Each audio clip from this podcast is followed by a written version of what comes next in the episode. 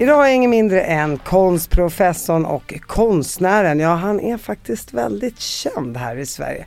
Han är dessutom ledamot i Konstakademin. Välkommen hit Ernst Billgren! Tack för det, tack för det. Vad mysigt det var här. Väldigt mörkt har vi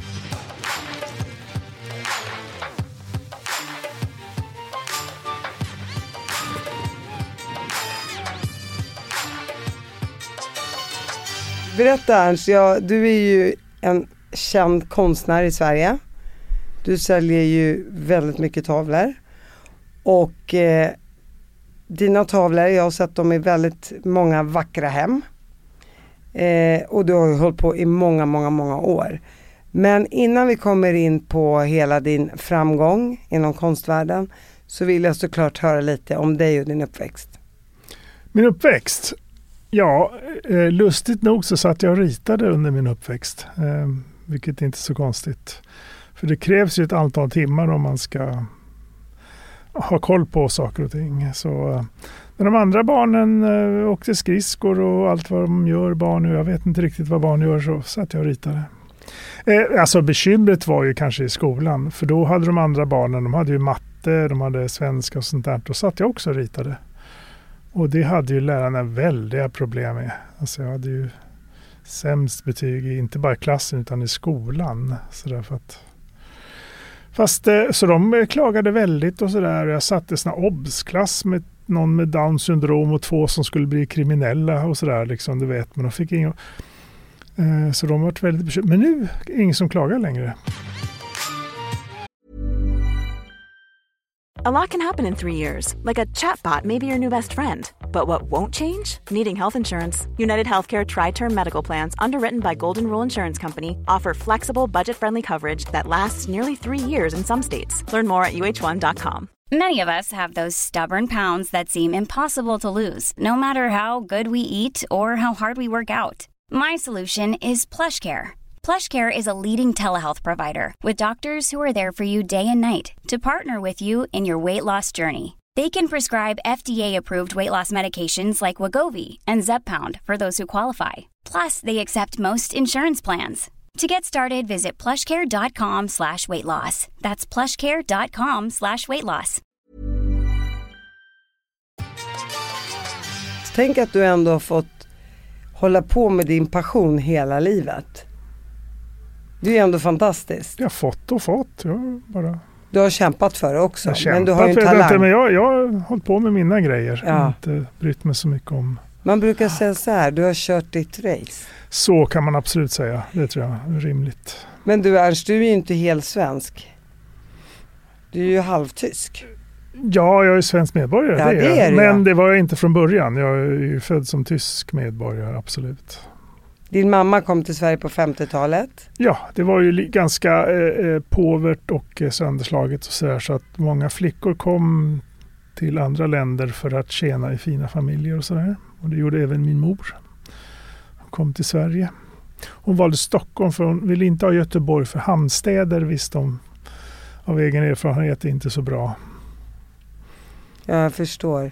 Och sen växte hon upp här och sen fick hon barn med en svensk. Och då kom du. Mm. Och var växte du upp någonstans?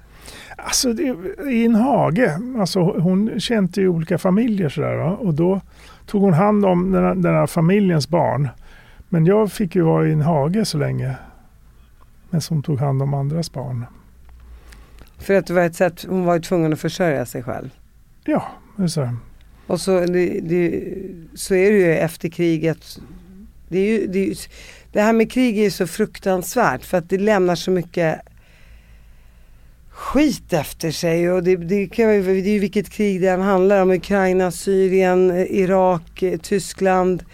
Eh, och, och, så är man nyfödd då, ja då märker man ju inte av det. Men är man i åldern 15 till 20 så blir man ju otroligt påverkad av vad som händer runt omkring en. Hur gammal var din mamma när hon kom till Sverige? Ja, hon var väl 17-18 eh, någonting. Ja. Kan du känna att du under din uppväxt kände av hennes traumatiska liv? Spillde det över på ditt liv så att säga? Nej, alltså hon har ju alltid varit väldigt konstruktiv. Hon började studera, liksom började plugga och sådär och blev sen själv lärare och så vidare. Hon, hon är en, en kämpe. Jag framstår som lat och larvig i jämförelse med henne. Liksom, för att hon har ju verkligen byggt upp ett liv från total scratch. Liksom. Hon hamnade ju på något hem först för flickor som med barn som inte hörde hemma någonstans och inte kunde språket och sådär. Ganska tuff utgångspunkt. Och, men i barndomen så var det mycket svält och hon kan ju än idag inte se krig på tv och sådär.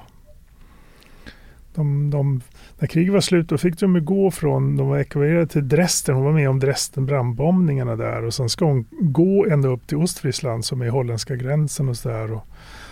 De barnen låg i sådana här äh, plåtskjul och frös fast mot väggarna och sådär så att hon är kvar. Och, ja, men det var en tuff uppväxt och ändå kunna vara så konstruktiv som hon har varit och skaffat sig en tillvaro som blev rätt utmärkt. Du får ju en syster. Du har ju en lillasyster. Mm. Eh, skaffade hon henne med en svensk man? Ja. Och det blev din styrpappa då? Ja, just det. Och hur var han? Nej, men det var en trevlig bilmek. Fast det här är ju 50-60-tal så han är inte så hands-on precis. Men det var en utmärkt eh, gubbe.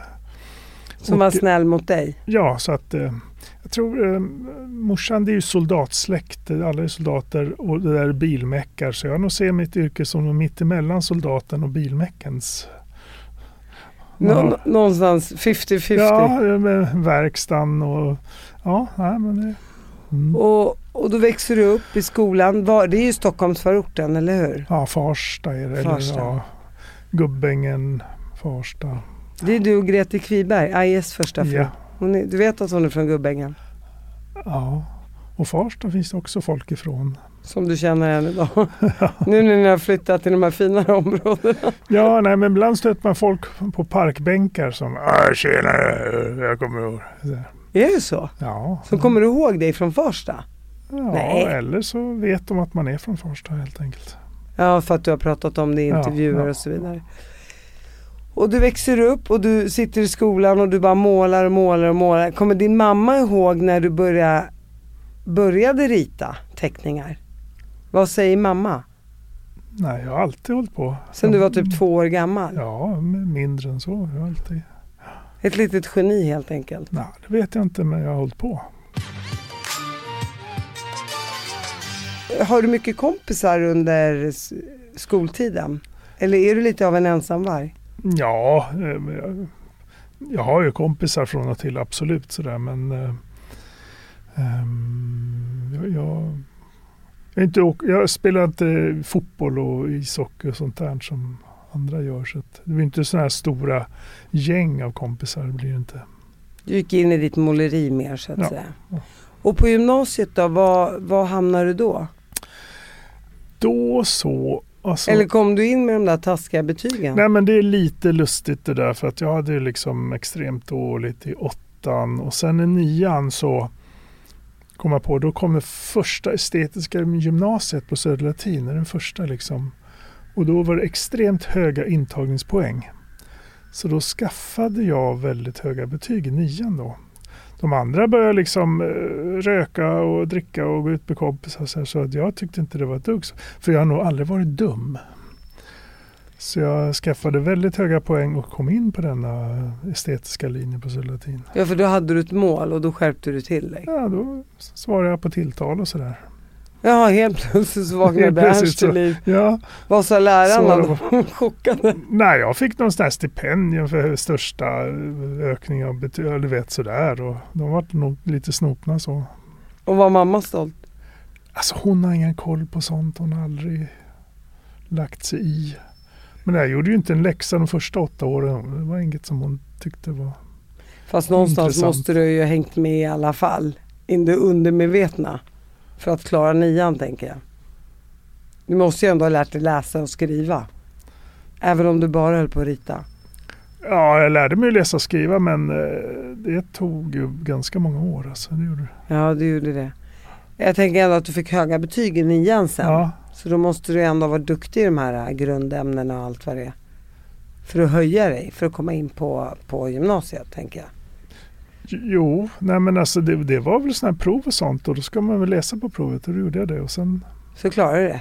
Ja. ja. Mm. Du är ett vad, geni vad är problemet? Ja, vad är problemet? Det är bara just do it. Som man säger i den här Nike-reklamen. Mm. Eh, och så började gymnasiet och då ändrades ditt liv då, då från att tycka att det var tråkigt att gå i skolan till att, att det är jättekul. Ja, för då hade de ju dragit ihop alla konstiga människor från alla skolor liksom sådär. Så då gick jag med ja, Pernilla August och Claes Östergren och det, liksom, det var ju många kulturfigurer. Gunnar Fred gick i min klass och sådana skådespelare av olika sorter och sådana som sen blev konstnärer och sånt. Så att det, det blev en del kreativitet sådär. Och man, det man gjort som var udda liksom i Farsta, det var helt plötsligt helt normalt. Ja, helt plötsligt träffar man ju likasinnade. Mm. Det här med att lika barn leka bäst. Har du mycket kontakt med många av dem du gick i gymnasiet med, tänker jag? Nu idag? Nah, alltså, nej, det kan jag inte säga att jag har. Alltså, några stöter man ihop med och sådär. Det gör man, men... Kanske var en dum fråga, jag vet ju att du hänger mycket med popartister. Ja, just det. de jag har- tänker du är ju kompis med Dr. Alban och E-Type och hela det gänget. Men lustigt nog så har musiker ofta roligare fester än konstnärer för de är mer grubblande kanske. Och sen går du ut gymnasiet och när, när, träffar du, när träffar du din första fru? Hur gammal är det du då? var, jag var ganska gammal, 25 va? Då var Helene sju år äldre än vad du är. Ja, sex, ja just det. Någonting Sex, sånt. sju år. Och då hade ju hon en dotter med sig in i boet eller vad man ska säga. Mm. Hur länge var ni gifta? 30 år. Wow. Så jag har sagt det till min nuvarande fru att jag är gift 30 år i stöten. För sen blir, det liksom, blir man tjatig och tråkig. och Sådär, så att, Aj, har pratat om sina 20 år i ja, stöten. ja, men det är för kort tycker Ja, jag. ja, det- ja. Hon, hon säger lycka till sen, min nuvarande fru. Hur länge har ni varit ihop nu? Du och... 12 va? 13 ja. Ja, Ja, det är... Jag tänkte du kanske sitter på svaret. Du och Julia. Ja, Jag tror det är något sånt ja. 12-13 år. Mm. Och då gick ju du ändå från någon som var några år äldre till någon som är några år yngre. Mm. Jag tror folk hade mer kommentarer på att någon var lite äldre tror jag. Lustigt nog. Var det så? Ja. Men jag tänker, jag kommer ihåg dig och Helene som, som ett par för många, många år sedan. Det här var i början när jag träffade, Mm. vet. Jag träffade Aida år 2000 kanske. Ni figurerade ju alltid i, i pressen och så vidare som konstnärsparet. Eh, ni har ju två gemensamma barn. Sen skiljer ni er. Hur, ehm, och ni är ju vänner idag vad jag förstår. Mm. Hur, hur är känslan då? Tycker du att det finns någon skillnad på att vara ihop med någon som är lite äldre och någon som är mycket yngre? Eller är det same same? Alltså, alltså, Julia är ju äldre än Helen. Som person. I huvudet Ja. tänker du? Ja. Eh, Helen, Eller i själen kan ju Alltså vara. Helen är mycket mer liksom lekfull eller absurd. Eller hon är, men det- det har ju med yrkesrollen att göra. Julia, så hon är först jurist och sen konstvetare. Liksom. Det är ju, Det är akademiskt. ja, det är helt Där kom din tyska sida fram. det är en Så- akademiker jag vill Så ha. att Julia skulle vara yngre än Helen, det kan jag inte gå med på. Nu pratar vi alltså mindset. Det har jag ju alltid sagt, åldern har ingen betydelse. Du pratar ju med någon, Aj var 35 år, eller är 35 år äldre än vad jag är. Hur stor är åldersskillnaden mellan dig och Julia? Nej, vi är ju nästan jämnåriga då, eh, 26 bara. Det är bara 26, ja, det är ju ingenting. Kom tillbaka nu och träffa någon som är Jag 40 menar- år. Jag, menar, jag, jag, jag kan föreställa mig att kvinnor kan vara något annat än just utseende och ålder också. Liksom. Det kan ju vara så. Ja men så är det ju. Det är klart, det är skillnad på att vara bebis och 95. Men det finns ju 20-åringar som är trötta och inte orkar gå upp ur sängen och så finns det ju 50-60-åringar som är jättealerta. Så Mm. att åldern är ju bara en siffra där. Jaha, nej, jag är nog en trött 20-åring. Ja du det är jag med så då är vi Ja. två kan jag säga. Och Julia och du har ju inga barn och ni har ändå varit uppe 12-13 år. Nej, hon vill ju absolut inte ha barn. Jag tror det är därför hon skaffar en gammal gubbe för att slippa. och, och hon kan inte ångra sig då. Skulle, skulle du ställa upp på att bli pappa då om Julia bara helt plötsligt, Ernst nu vill jag ha en unge. Hon vill absolut inte ha. Ja men vi leker med tanken. Ja, hon skulle inte ens leka med tanken. Nej, hon blir vettskrämd. Ja usch. Tänk dig om det är ett barn på planet då kliver hon av. Liksom. Är det så? Ja hon är allergisk. Hon fixar inte det. Men har Julia syskon? Ja, Hur många då? eh, två, tre någonting. Ja, har de barn? Ja, då, nej men det, det, de, Det funkar. hon är populära fasten där. Ja. vet du, verkligen. Och då får hon väl det där lite ändå så att säga. Och det där är så lustigt faktiskt. Eller många utgår från att alla vill ha barn hela tiden. Och så säger, jag har ju pratat om det här med många som inte vill ha barn. De bara, nej jag känner verkligen inte för det. Jag vill inte ha barn. Och då ska samhället ungefär bestämma sig för vad den riktiga normen är och hur det faktiskt ska vara. Men om man nu inte känner för att man vill ha barn så ska man väl inte behöva skaffa barn. Och folk som har barn, det, folk tjatar ju inte på dem varför har du barn för? Det är väl ingen som skulle göra det. Nej, och, och då brukar jag säga så här, jaha, nej, nej men världen är väl ändå överbefolkad så det Ja, det, spelar ju ingen är roll. det en av de få saker det inte är brist på så är det väl människor. Ja, så är det ju faktiskt om man nu ska dra det ett steg längre. Tänk om det vore hälften så många människor imorgon när vi vaknar upp på jorden. Tänk då skulle trafiken vara hälften så tjock, lägenheten skulle bli dubbelt så stor, allting skulle bli bättre. Jag vet, men man, det, det, det är klart att resurser till världens befolkning skulle ju kunna delas mycket lättare. Men, men med det sagt så vill man ju inte ha ihjäl någon. Så att det där är, snart tar robotarna över, då är det en annan Ja, femma. fantastiskt trevligt.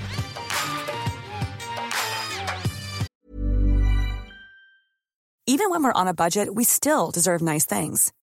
Quince is a place to scoop up stunning high-end goods for 50 to 80% less than similar brands.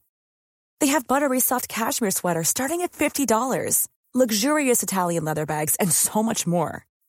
Plus, Quince only works with factories that use safe, ethical, and responsible manufacturing. Get the high-end goods you'll love without the high price tag with Quince. Go to quince.com slash style for free shipping and 365-day returns. I'm Sandra, and I'm just the professional your small business was looking for. But you didn't hire me because you didn't use LinkedIn jobs. LinkedIn has professionals you can't find anywhere else, including those who aren't actively looking for a new job but might be open to the perfect role, like me. In a given month, over 70% of LinkedIn users don't visit other leading job sites. So if you're not looking on LinkedIn, you'll miss out on great candidates like Sandra. Start hiring professionals like a professional. Post your free job on linkedin.com/people slash people today.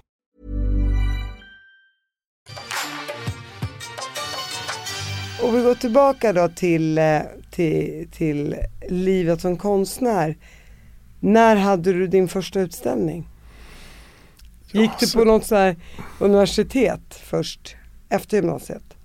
Alltså eh, konsthögskola är ju, men jag har gått målarskola innan dess liksom. Så att det är ju först eh, tvåårigt estetiskt gymnasium och sen går man ett år i konstnärlig grundskola. Och sen gick jag två år Birkagården målarskola. och Så gick jag fem år Valands konsthögskola. Så det blev tio år i alla fall. Och, Och du, sen vart jag lärare ganska direkt på. Så jag började skolan när jag var sju och slutade när jag var 50. Helt otroligt. Och då var du, du var ju professor i, kan man ju säga, lärare och professor inom konst. Ja. När, när sålde du, när hade, så här, vi tar om frågan. När hade du din första utställning? Hur gammal var du då? Kan det ha varit tre år? På dagis? Nej, men jag har alltid visat och så här. Men på den första förskolan, eh, då, första dagen, då hade jag med mig saker och vikskärmar. Jag gjorde en utställning i lobbyn när folk kom till första skoldagen. Vilket känns lite absurt idag när jag tänker på det. Men så har jag alltid varit. Och liksom när jag gick på Valand där, jag tror då hyrde jag en, klädbutik här uppe i Stockholm som var stängd på sommaren. Och så gjorde jag om den till ett galleri och visade upp mig grejer och så här. Så att, Hur gammal var du då? ja, då var jag 25. Och då började du tjäna pengar på din konst? Ja, det... Men det gjorde jag ju som tioåring också. Startade ett förlag. Vi ritade serieteckningar för hand Wow. och gick runt och sålde och serietidningar och sånt. Och, Alltid. Helt otroligt. Vem skrev Alltså texten mitt liv är otroligt förutsägbart. Det är exakt likadant som det är idag som det alltid har varit. Det spelar ingen roll om jag är 5, Ja. 17, 32 eller 66. Du, du, du, det är bara en rak sträcka. Bara en rak sträcka. Förlåt att jag höll Så på alla frågor om när det började så är det liksom alla svar är tvåårsåldern. Det, det, men det är ju fa- faktiskt fantastiskt. Men jag tänker när ni säljer de här serietidningarna, vem skriver texten? Eller var det bara figurer? Nej, jag skrev Ja, du kunde och plus personalen då som jag hade anställt. Ja, och, men vadå, du var ju ung säger du ju. Ja, 10, 9, 9. Så du hade personal som du hade anställt? Ja, Så du hade sådär, vad kallar man det för? Ett, en eh, redaktion. Där. En redaktion, ja. just det, på baksidan på Bravo. huset. Där. Ja. Jag glömde säga, introducera dig som entreprenör här nere. Och så byggde jag eh, spelautomater av lego så att traktens barn kom och stoppade i pengar i den där. Så kunde man kunde bli jackpot och ramla ut mycket fast ofta så ramlade det in till mig. Liksom. Tills det kom föräldrar och liksom vart otroligt upprörda. Då var jag också 8-9 år. Nej. Jag säger det, din lilla En entreprenör. spelhåla. Spelhåla. Det var faktiskt, vadå man spelar ju av folk kulor och Ja. Man tjänade ju alltid, det kostar ju också pengar om man nu ska Mm. hårdra det hela. Eh, Nej, för, för, för my, my, mycket utav, eh, eller så här, mycket av din konst är ju djur. Eller är jag, som är, är jag fördomsfull nu? Nej, alltså absolut och eh, framförallt så många bilder som har blivit lite emblematiska som får är just djur och sådär. Sen om man räknar efter så är kanske bara så här 2 av de målningar jag gjort revar någonting. Va? Men det är bilder som folk minns för att det har någonting med den svenska folksjälen att göra så att man kanske minns just de bilderna.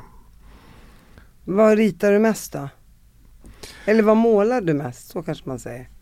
Ja, alltså det är väldigt olika. Varje utställning är en form av projekt och nu ska jag ha en utställning i november här i Stockholm, vilket är ganska många år sedan. Var då någonstans? Eh, Karlavägen, Anna Boman Gallery heter det och det är den 10 november drar det väl igång.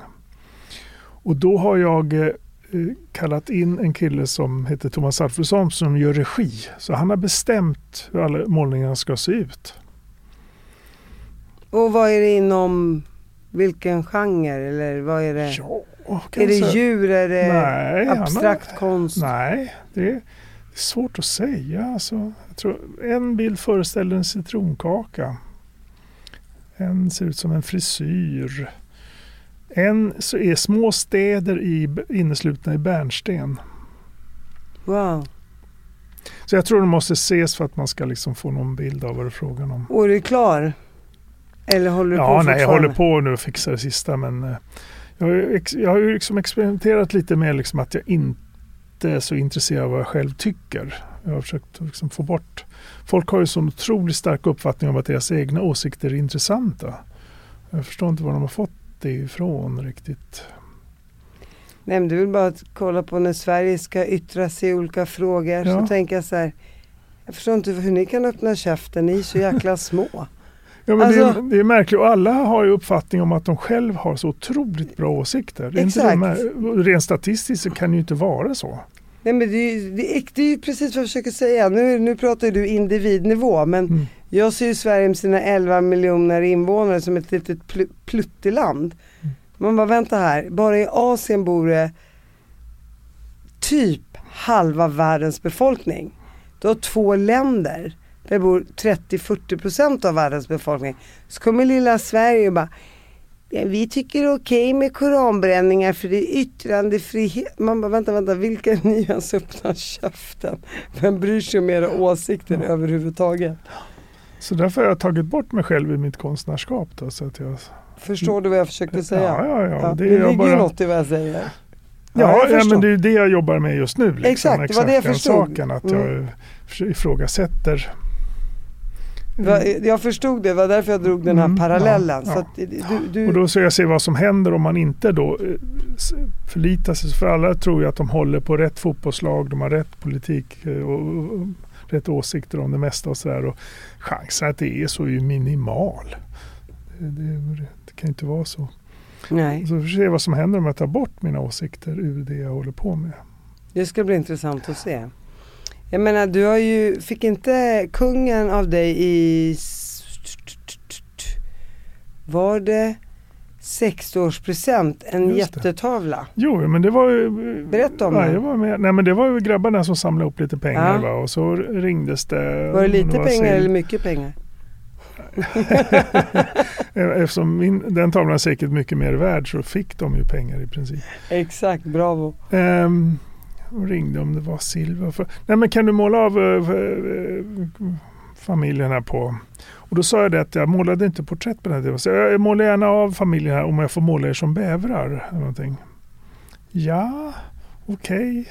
Säger Om det var Silvia eller drottningen. Ja. Ja, just det. Eh, Men då så sa väl, väl så att jag gjorde istället kungen som björn och drottningen fick bli ett rådjur med svarta ögon och barnen är revar och sånt. Och, ja, så den spikade jag upp där på Drottningholm, där nere i du vet att de har jaktprylarna och sånt. Du har väl hängt där antar jag? Ja, alltså jag har inte Ja. hängt där så det jag, jag, men jag har sett tavlan. Jag var, för den tror jag, den tror jag att kungen fick på sin, på själva Ja, just det. Det var en festen. födelsedags... Så att Ja, jag, jag kommer ihåg Ja, just det, tavlan just så det. att säga.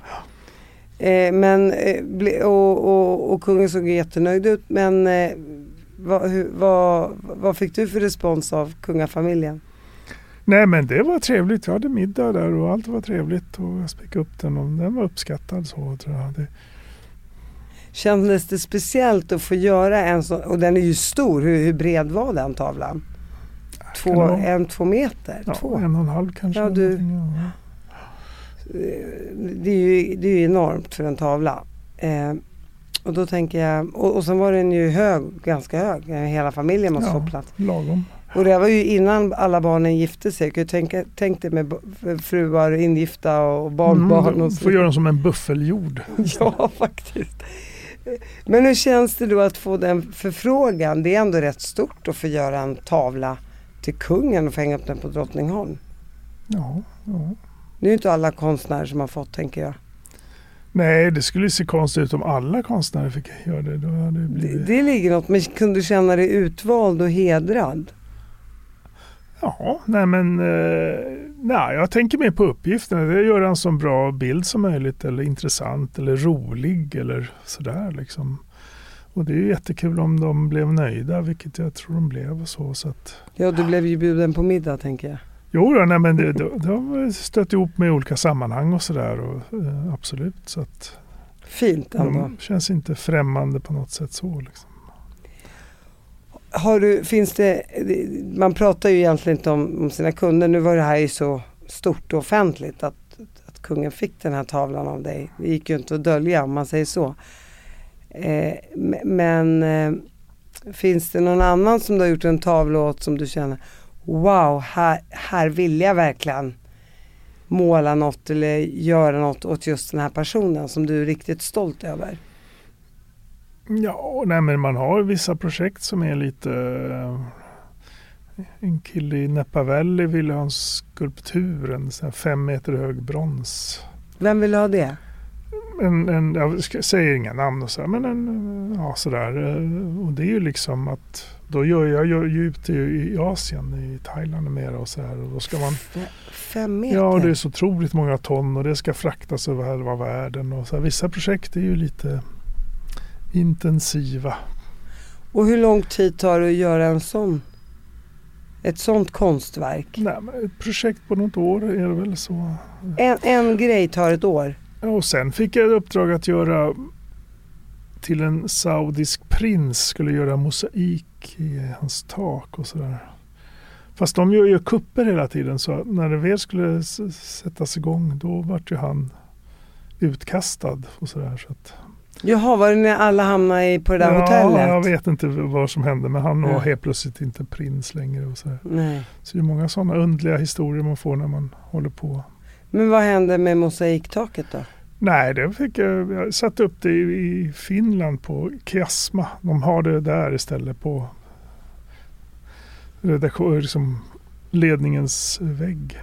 Så att det blev bra till slut i alla fall? Ja. Ja, eh, ja men, eh, är det inte liksom när man blickar tillbaka på sitt liv så tänker man Herregud, vad har jag egentligen varit med om? Du har ändå varit med om en hel del. Jo, jag. till exempel jag var på Andy Warhols begravning. Satt där mellan Yoko Ono och Don Johnson och lite Bianca Jagger hade. Ja, sådär liksom. Det är väldigt... Efteråt tänker man, det är historiska ögonblick. Ja, man blickar tillbaka på sin Ja. egen resa. Och hur, hur hamnar du på Andy Warhol? Det är då en av världens största konstnärer som gjorde den här Campbellburken Mm. med sop. Det går inte att ta miste på de där. De är så kända, de finns ju som planscher och allting. Hur eh, hamnar du där? Nej, var i New York och känner ju Donna Bachelor som var kompis till honom och sådär. Så det är ju konstnärskretsar sådär. Har du ställt ut mycket utomlands? Ja, det Australien och Ryssland. Och Nationalmuseet i eh, Brasilien. Så här, och, ja, lite här och där. Har du blivit rik på din konst? Alltså, rik, jag, jag, jag, jag går ju aldrig ut och handlar. Så jag vet inte jag, har inte, jag har inte med mina pengar att göra. Jag har aldrig betalt en räkning i mitt liv. det Vilket så? tror jag är ganska originellt. För du vill bara hålla på jag med håller på med konsten? mitt. Ja, så jag är inte inblandad i Så vem betalar räkningarna? Är det Julia? Jag har haft assistenter och sånt eller Julia eller vad det nu får fråga dem. Um, bättre att jag gör det. Men eftersom jag fortfarande är kvar i ateljén så måste det betyda att någon har betalt hyran. Så att, Vi kan ju tacka Julia då. ja, jag tror att jag kan vi, vi tackar livet, vi tackar Julia. Det känns, pengarna är inte drivkraften bakom din konstnärsresa och ditt liv. Mm. Men kan du inte ibland känna så här, åh de där byxorna vill jag ha eller den där bilen vill jag ha. Har du sett mina byxor? Har du sett hur mycket fläckar det är på dem? Färgfläckar. Det är på alla byxor. Ja, härligt. Ja. Man måste, man måste ju stå upp för vem man är tänker jag. du har en cool jacka. Ja, men Vem bestämmer dina kläder då? Nej men alltså det, det så jag har två kavajer, de är bägge från 70-talet. Är den från 70-talet? Nej det är ingen kavaj. Nej, det är en jacka men Nej fast det är, det är ingenting nytt. Det är ingen. Nej men jag handlar inte, jag liksom kommer inte in i affärer. Jag, Ja, men vem köper dina jag har aldrig kalsonger? haft en klocka i hela mitt liv. Nej. Ja men det kan man plocka upp, det kan väl någon, det är väl inga problem att få tag på sådana. Det finns väl i varuhuset. Ja, men Mm. går du och köper dem då? Om jag måste, om det, eh, har jag inga så jag går inte omkring med bar underkropp på stan utan då kan jag väl gå om det. Men det är ingenting, jag ser det inte som ett nöje eller att jag vill ha någonting liksom så att jag går ut och letar efter något för att handla det liksom. Det är, konst handlar jag dock. Det är en svag sida hos mig. Jag, Har du någon Andy Warhol? ja det har jag. jag har ganska fina sådana. Och Ja. Diamond Dust-serien och lite Ja. olika. Och Antikrundan var hemma häromdagen för att titta på mina konstgrejer. Ja. ja wow. Så det kommer på tv. Okej, när då? Vet inte, men det var ju Stockholmsavsnittet så att eh, när det sänds så Vad roligt. får ni komma hem till mig och se Ja. på konst. Om man nu inte blir hembjuden liksom fysiskt så sitt framför tvn så får ni känslan av hur fysiskt det faktiskt är. Du kan äta pop- eh, popcorn, sitta i er egen soffa. Få en inblick i Ernst Billgrens hem. Är dina barn likadana som du när det kommer till kläder och Nej, det är nog Elsa. Hon har gjort en sak av eh, kläder. Hon, är ju, hon har ju olika såna här bloggar och skriver böcker om just vintagekläder och sånt. Och hon har ju 500 bröllopsklänningar och sånt vintage som hon hyr ut. och sånt. Så de jobbar ju aktivt med kläder på ett annat sätt. Ja det är intresse. ju också någon typ av konst ju, kreationer och så vidare. Mm. Mm. Målar, målar dina barn? Ja, Sigge han målar ju liksom, men han gör ju även möbler och speglar och designar saker och sånt där och handlar med keramik och ja. Så det rör sig där mellan Ja, jag tänker två föräldrar som är jättekonstnärssjälar. Både Ja. du och Helene. Ta, ta, hänger du med Helene då? Äter ni söndagsmiddagar? Och... Ja, speciellt när det är så här födelsedagar då, då blir ju alla och sådär och, och ibland så käkar Helena och jag bara själva liksom. När det, Och ingen svartsjuka eller? Utan ni, jag tänker från Julas sida. Det blir inga, Mm. det är helt okej. Nej, vi är ju bara vänner Helene och jag numera. Ja, det vet jag. Skulle du säga att Helen fortfarande är din bästa tjejkompis? Eh, ja men alltså hon är nog den som ringer och sådär liksom. Och vi snackar och sådär, det är absolut. Och nu har du ju också fått barnbarn Ernst. Hur Ja, känns jag det? hörde det. Du hörde det på radio. Linn de Wolf. Hur känns det då? Jo, det är en toppenkille måste jag säga. Det är roligt. Hur gammal är han? Han är åtta. Ja. Tycker du att det är roligare nu än när de var små och inte kunde prata? Ja, då är, får- det går inte att prata med dem. Det är det jag menar. Fast det är lite oroligt för han tecknar ju bättre än mig liksom. Nej, han fått din konstnärsådra och Helens. Mormor och Han är morfars. otroligt avancerad måste jag säga. Är det så? Och även på eh, fars sida så är det konstnärer så att han är ju fullkomligt genomsyrad av konst. Konstgener. Ja. Wow. Har de bara ett barn? Mm. Och det är Elsa? ja. Ja, precis. Och tror du att det kommer några fler konstnärsbarn? Ja, Sigge kanske får barn, vem vet? Nu har ju du din utställning här. Eh, hur, är, du, är, du, är du lite, i och med att du själv säger att du har släppt din egen kontroll. Eh, känns det extra pirrigt då eller you, du bara go with the flow? Jag har ju inga sådana liksom känslor om pirr och sånt. Alltså jag har ju världens lättaste jobb. Eftersom jag bestämmer ju hur det ska se ut.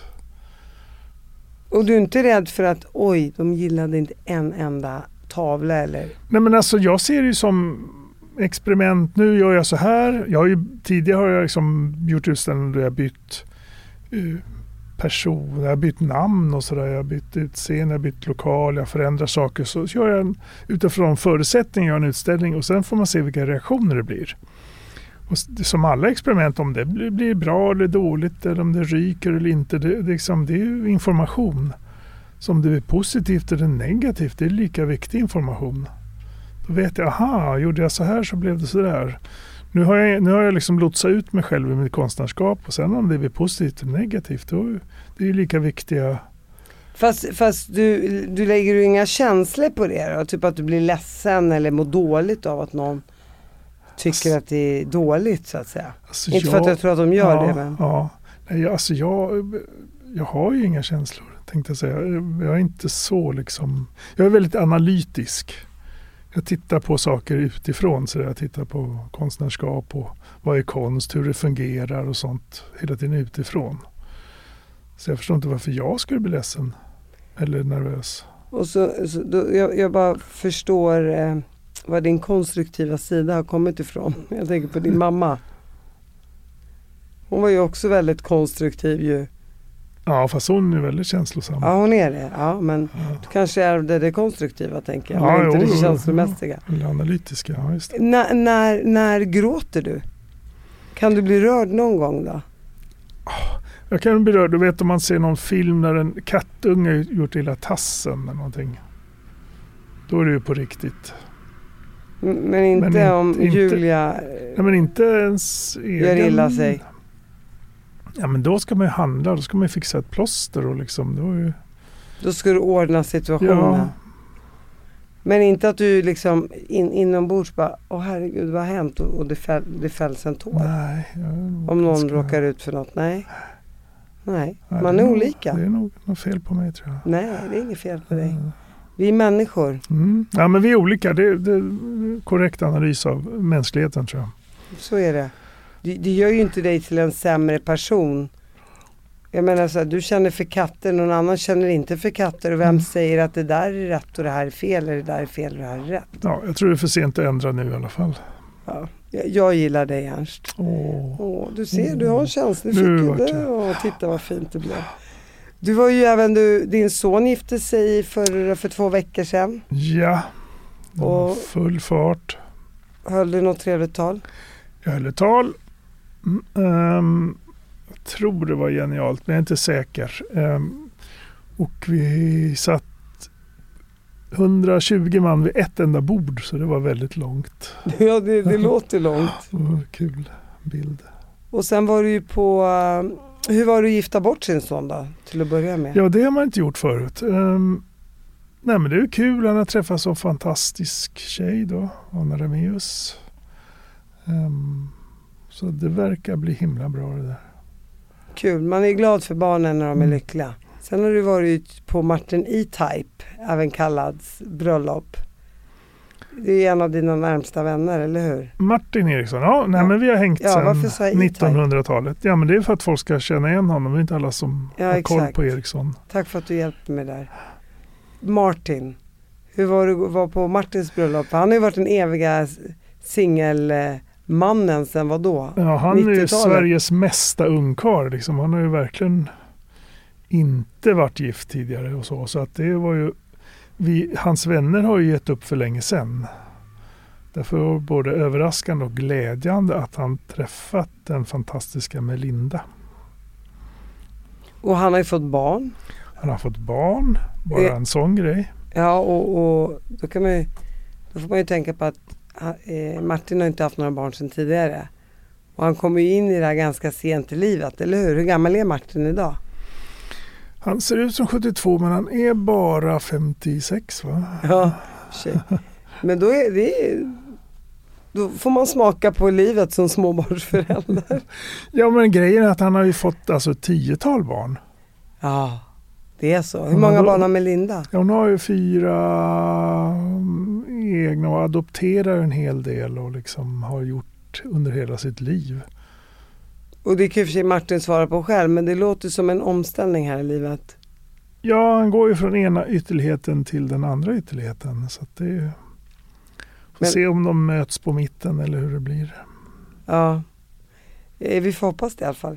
Och, och hur var det bröllopet då? Jag vet Dr. Alban var där och Tommy Rönngren som vi båda känner och Ja, statsministern. statsministern var där. Carola.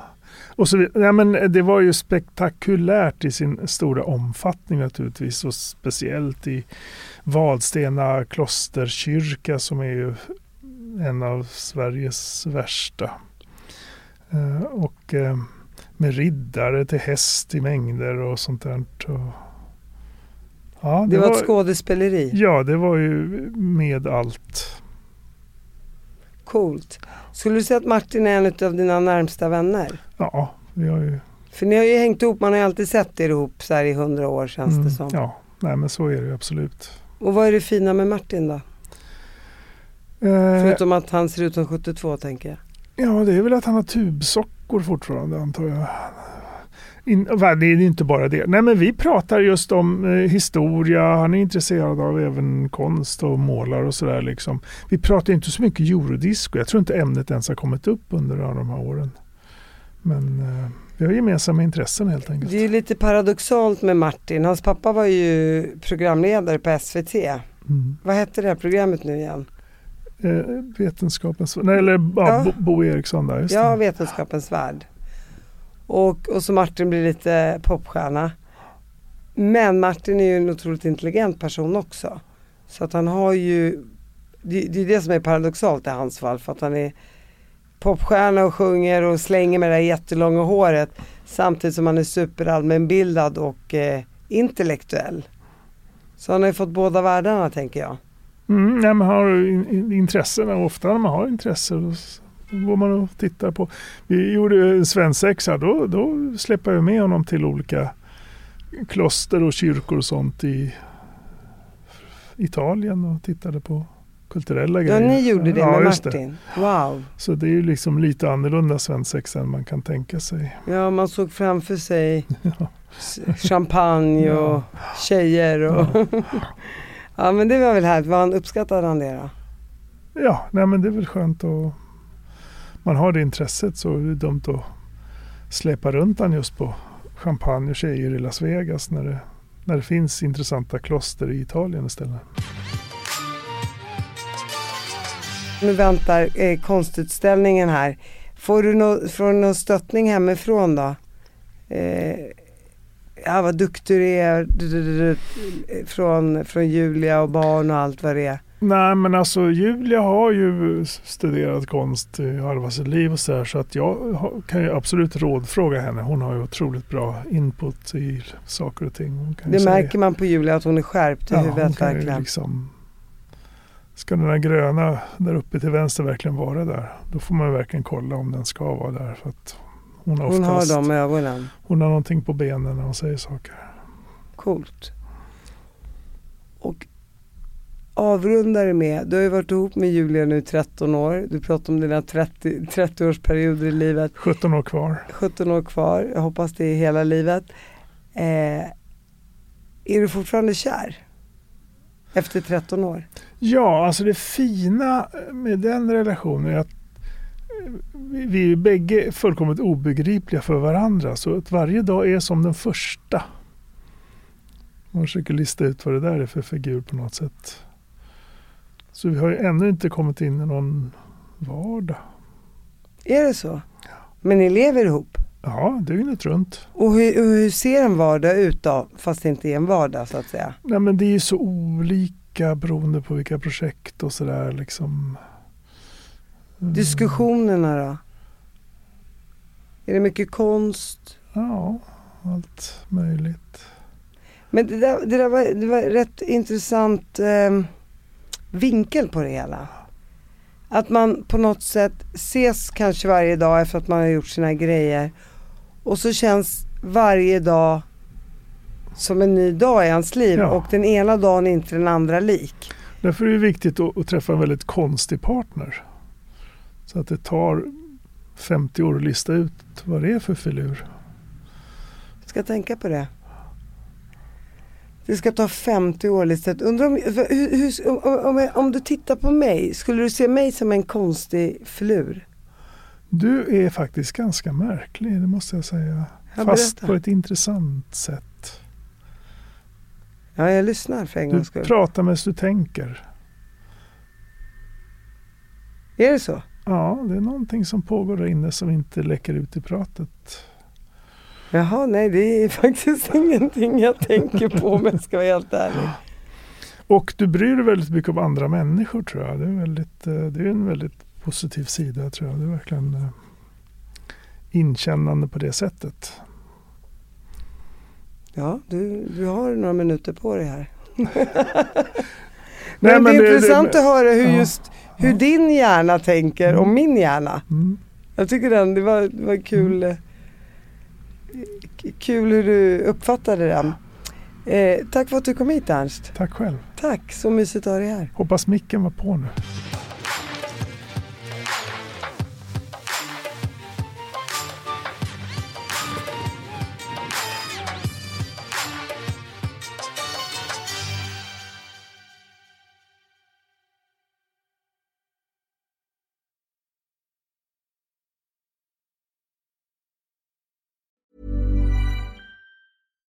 As humans, we're naturally driven by the search for better. But when it comes to hiring, the best way to search for a candidate isn't to search at all. Don't search, match with Indeed. When I was looking to hire someone, it was so slow and overwhelming.